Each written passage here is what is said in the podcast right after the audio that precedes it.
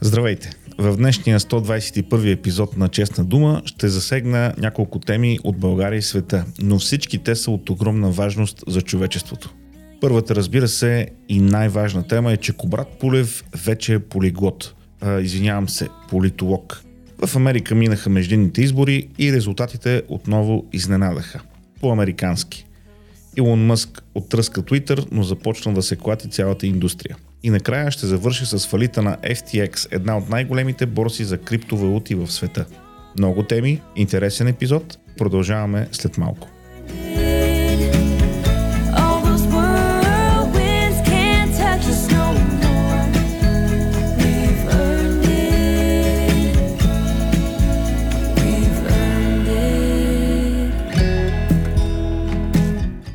В началото искам да благодаря на Иво от Стара Загора за обратната връзка за епизодите и подкаста като цяло.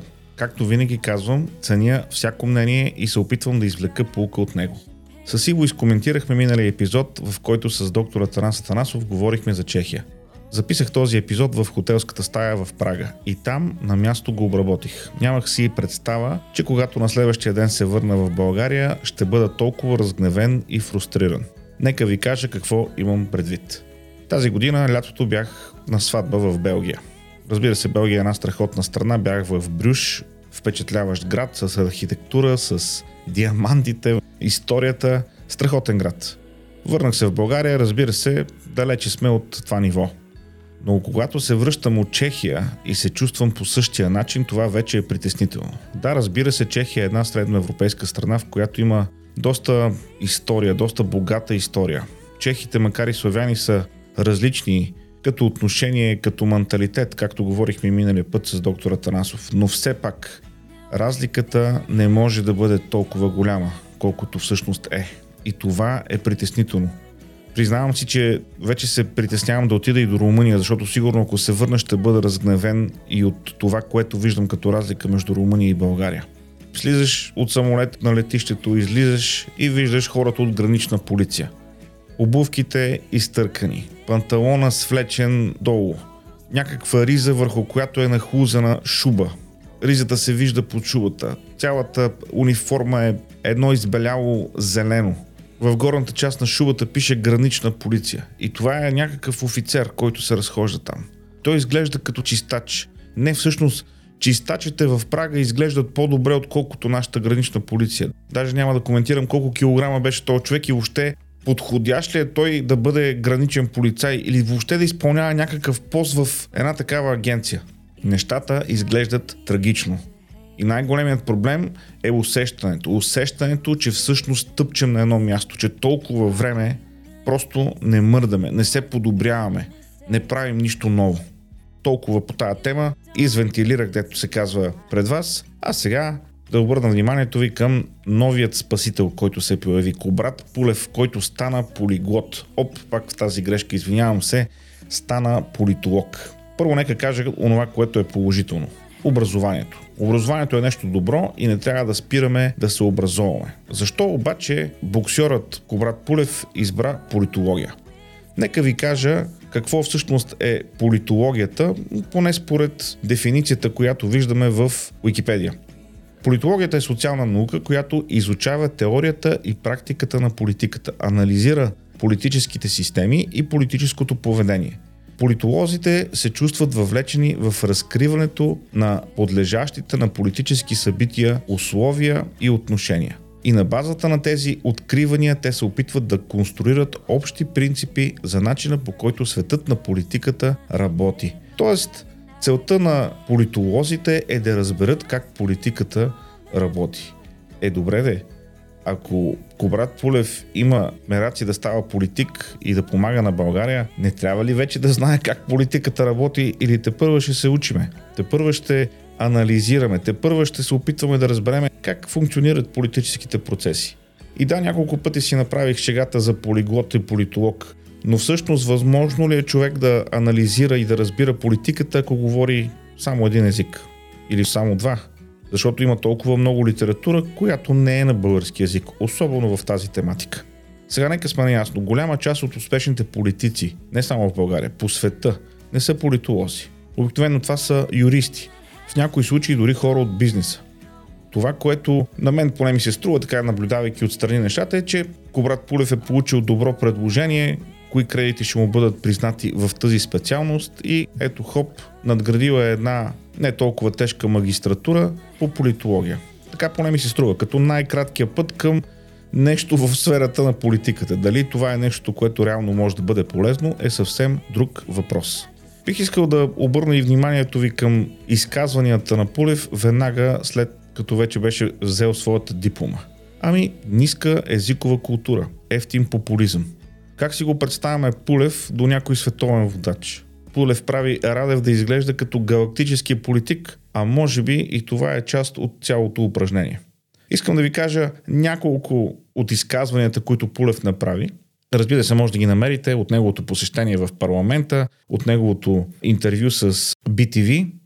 Изказванията му показват супер ниска езикова култура. Първо за президентската република. Президентската република е нещо добро. И макар концентрацията на власт да крие рискове, сега не се предлага нищо по-добро. При президентска република нещата няма да се протакват, а ще се върви в правилната посока. Контролът върху държавния глава ще се осъществява от президентски съвет, а Народното събрание също ще има роля. Защо да няма? Ох, смехът ми е искрен и от сърце, защото в кръчмата могат да се чуят по-добри идеи, защо президентската република е допустима опция за България. При все, че аз лично мисля, че тя не е допустима опция. Президентската република като модел е подходяща за държави, в които организацията на отделните части е на федеративен принцип. Франция е такава държава, Швейцария е такава държава, може би най-добрият пример Съединените щати е такава държава. Президентската република е възможно най-лошото нещо, което може да се случи на България по една проста причина. Ами ние 45 години в социализма сме си живяли точно в президентска република. Една партия, един човек отгоре и точно както Пулев казва, нещата няма да се протакват, а се върви в правилната посока. Коя е правилната посока? Ами посоката, която този президент е решил, че е правилна. А кой го контролира него? Пред кого е отчетен той? Ами пред някакъв президентски съвет. Ама този президентски съвет кой го избира? Самия президент ли го избира? Нещо като той да си избере хората, които да го контролират. Но, Полев ни казва, Народното събрание също ще има роля. Защо да няма? Пълен смях. Разходката на Пуле в парламента започва с размяна на поздрави с отделни хора. Например, вижда се с служебния министър на енергетиката, един тотално некомпетентен и измамен човек на име Росен Христов и го поздравява. Гледам ви, супер професионалист, браво, само така. Този с уж дипломата от някакъв калифорнийски университет е супер професионалиста според Пулев. Това криво огледало ли е или какво?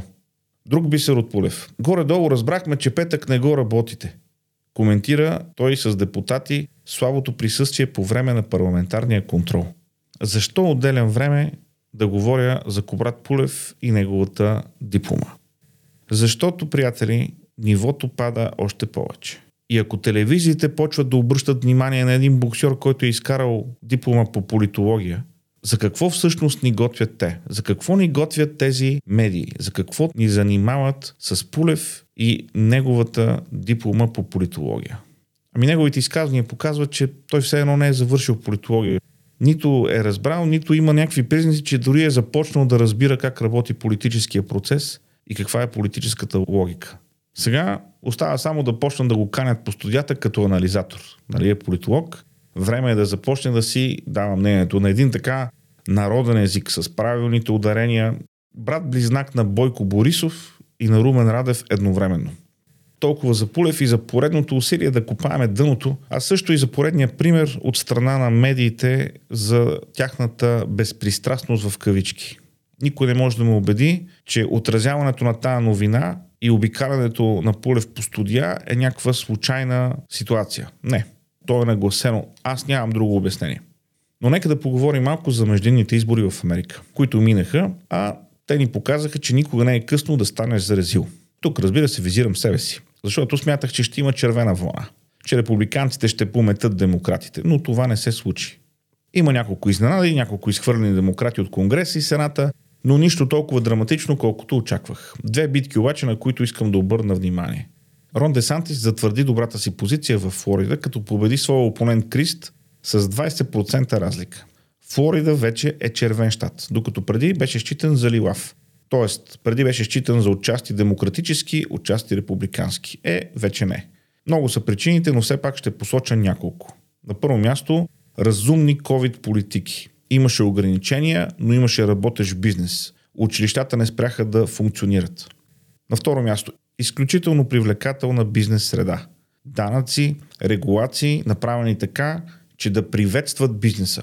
Много бизнеси преместиха своите седалища от Калифорния в Флорида. Защо? Защото има условия, които не ги затрудняват да правят бизнес. И на трето място, противопоставянето на Десантис и неговата администрация на джендър идеологията в детските градини и училищата. Нека първо поясня, че Флорида е щат, в който гей браковете са законни, така че не става въпрос за гей права. Това срещу което застана Десантис е радикалната джендър идеология, която атакува децата от 3 години и нагоре чрез специални учебници, открити уроци в кавички и други видове индоктриниране. Тези три компонента в управлението на Десантис, според мен, бяха причината той да спечели с такава огромна разлика. Другата надпевара, на която бих желал да обърна внимание, е битката за Пенсилвания или по-точно за сенаторското място от Пенсилвания, която беше между доктор Ос и Федерман. Прословутия доктор Ос, станал известен покрай шоуто на Опра Уинфри, загуби битката за сенатското място срещу човек с радикално леви убеждения, това е по политическата част, но също човек, който е претърпял инсулт преди няколко месеца. Федерман не може да сглоби кохерентно смислено изречение.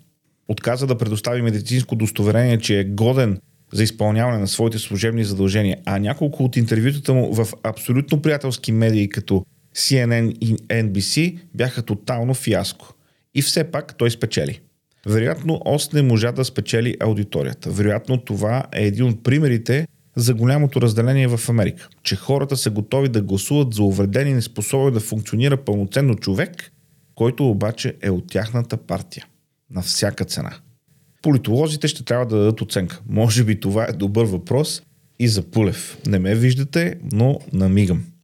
И дойде време да поговорим за Илон Мъск и Твитър. Въпреки, че наскоро отразявах това в един от епизодите, нека пак кажа. Илон Мъск разтресе Твитър, но вълните стигат и до другите социални мрежи. Съкръщенията, които той направи в Twitter, доведоха до това, че други компании, подобно на него, също направиха съкръщения. Мета, компанията, която притежава Facebook, т.е. Марк Цукърбърг, последва примера на Мъск и съкрати 11 000 служители 11 000 служители от мета бяха съкратени. Не всичко, което Мъск прави, работи по най-добрият начин. Вижда се, че има затруднения. Вижда се, че най-вероятно нещата не са точно такива, каквито са му се стрували или поне отнема време, докато станат такива, каквито той иска да бъде. Но трябва да отбележим фал старта на програмата за верифициране, която той искаше да въведе. Какво означава това? Той искаше да въведе верифициране на цена 8 долара за всеки, който желая да бъде верифициран. Тези от вас, които ползват Twitter, сте забелязвали, че има акаунти, които имат една синя отметка до своето име. Това означава, че този човек, който примерно се казва Иван Иванов, е всъщност този Иван Иванов и че информацията, която той е дал за себе си, е достоверна. Верифицирани бяха отделни хора, журналисти, актьори, хора от шоу бизнеса, бизнесмени, по някой път преподаватели, различни организации подлежаха на верифициране. Проблемът е, че никой не знаеше какви са критериите за верифициране. Имаше начин да поискаш верифициране, но по какъв начин то се дава или се отказва, никой не знаеше. Това беше абсолютно субективна преценка на, да речем, някакъв борт или на някаква група, отделена за това нещо в Twitter. Дойде от Мъск, една от неговите стратегии за финансиране на компанията, понеже Twitter губи много пари, беше верифициране за цената на 8 долара. Тоест всеки може да потвърди самоличността си и да има тази отметка в своето име, ако плати 8 долара. Проблемът е, че започва да събира 8 долара преди да прави верифицирането. Тоест, според мен, по някакъв начин наистина трябва да бъде удостоверено, че Иван Иванов, който казва, че е Иван Иванов, трябва да потвърди, най-вероятно с личната си карта, както това се случва да речеме в Revolut или други подобни финансови приложения, с личната си карта удостоверяваш, че това си ти. И когато вече докажеш, че това си ти, тогава можеш да получиш верификация. Даваш си личните данни, даваш си кредитна карта, даваш си домашен адрес и тогава, когато съответно напишеш някоя тъпотия, можеш да носиш отговорност за това нещо. Това, което се случи, бе, че се появиха веднага хора, които платиха верификация, започнаха да се регистрират нови акаунти с имената на компании, с имената на други известни хора, да се пускат объркващи съобщения и съответно тази програма беше спряна. Предстои да бъде възобновена вече по нов начин и с нови изисквания. И явно е, че отнема време компанията да заработи по начина по който Мъск иска. Друга новина от последните дни е, че бяха спряни, това е много тъжно между другото, бяха спряни безплатните обяди за служителите на Twitter. Знаете ли каква мъка е това? Тези хора, които са довлечени откъде ли не по света. Това, което са разчитали е да, да могат да отидат на работа и да хапнат там безплатно.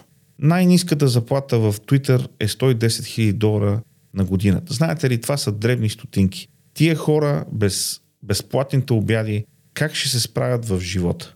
Разбира се, че съм ироничен. Разбира се, че се шегувам. Защото компании като Apple, например, не плащат обяда на своите служители. Много малко компании го правят и със сигурност компания, която губи по 4-5 милиона на ден, не може да си позволи да храни служителите си всеки ден. В един от твитовете, между другото, Илон Мъск показва, че хората, които приготвят храната за закуска, са повече от тези, които ядат закуска. Можем ли да си представим каква е цената на тая закуска, като сложиме продуктите, като сложим апаратурата или оборудването, което е необходимо за приготвянето, заплатите на всички хора, които приготвят и накрая тези, които приготвят и сервират храната, да са повече от тези, които консумират тази храна. Е, това нещо няма как да продължава. Разбира се, една от най-големите кризи към момента по отношение на Twitter е отдръпването на рекламодателите, които са притеснени. Притеснени са, тъй като не знаят в каква посока ще продължи да се развива тази социална мрежа.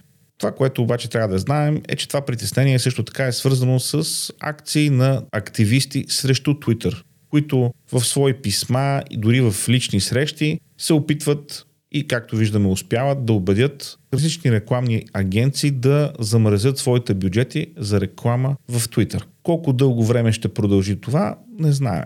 Но това, което знаем е, че миналата седмица компанията SpaceX, една от най-успешните компании в света, също собственост на Илон Мъск, е превела огромна сума към Twitter с цел реклама, без да минава през никакви рекламни агенции. Тоест, Мъск има място, в което може да жонглира, което да му даде достатъчно време за да организира своите дела по такъв начин, че да продължи да привлича рекламодателите. Но това, което трябва да бъде ясно е, че Twitter ще бъде различен той вече се усеща като различна мрежа. Включително и с мрънкането на тия хора, които се оплакват, какво на бил направил Мъск, какво не бил направил, хората, които вълнил.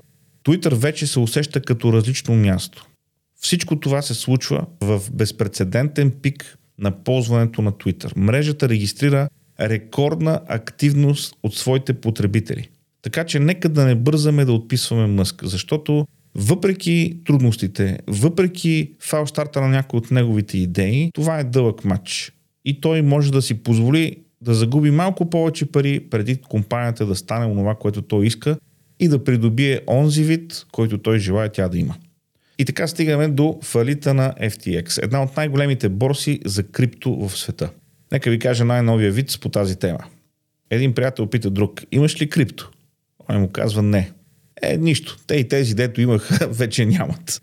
За един ден прехваленият сам Бенкман Фрайт загуби десетки милиарди от личното си богатство и направи фалита на FTX по-тежък и от този на Enron. Сега, когато колата се е обърнала, пътища има много. Истината е, че това момченце и екипът му от още 10 връстници създадоха една понци схема, една пирамида. Чак сега става ясно, че те всичките живеели заедно в една къща на Бахамите и били интимни приятели помежду си. Тотално изпрекала история. Всъщност краят на FTX започва, когато Банкман Фрид прехвърля тайно милиарди долари към Alameda Group, фондът на неговата приятелка, която разбира се живее в същата къща на Бахамите. Сега най-младият милиардер е беглец от правосъдието и се обяснява в Твитър, че не искал да се получи така. Аз примерно би го помолил да обясни как така е дал 5 милиона долара дарение за кампанията на Байден през 2020 година. Също така да каже как е дал над 40 милиона долара за междинните избори миналата седмица. Разбира се, за демократите са тези дарения.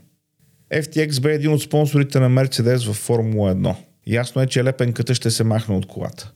Обаче, защо от Световния економически форум доста бързо махнаха страницата си, в която обясняваха, че FTX са едни от големите им спонсори? Може би господин Клаус Шваб е добре да обясни, а може би дори да върне дадените пари от сам Банкман Фрайт. Просто предложение в тази доста объркана ситуация, в която е ясно, че са похарчили неправомерно парите на инвеститорите, на онези, които са дали техните средства да бъдат управлявани или търгувани чрез FTX. Толкова за днес. Благодаря ви, че изслушахте до края епизода. Виждам по статистиката, че много от вас не са се абонирали, така че давайте, абонирайте се за подкаста в Apple Podcast, Google Podcast, Spotify, Anchor FM, YouTube, въобще където и да го намерите. Моля ви също споделете го със свои приятели, понеже до сега съм открил, че може би това е най-добрата реклама. Накрая, това мога да ви кажа. Учете езици, учете политология, учете. До следващата седмица.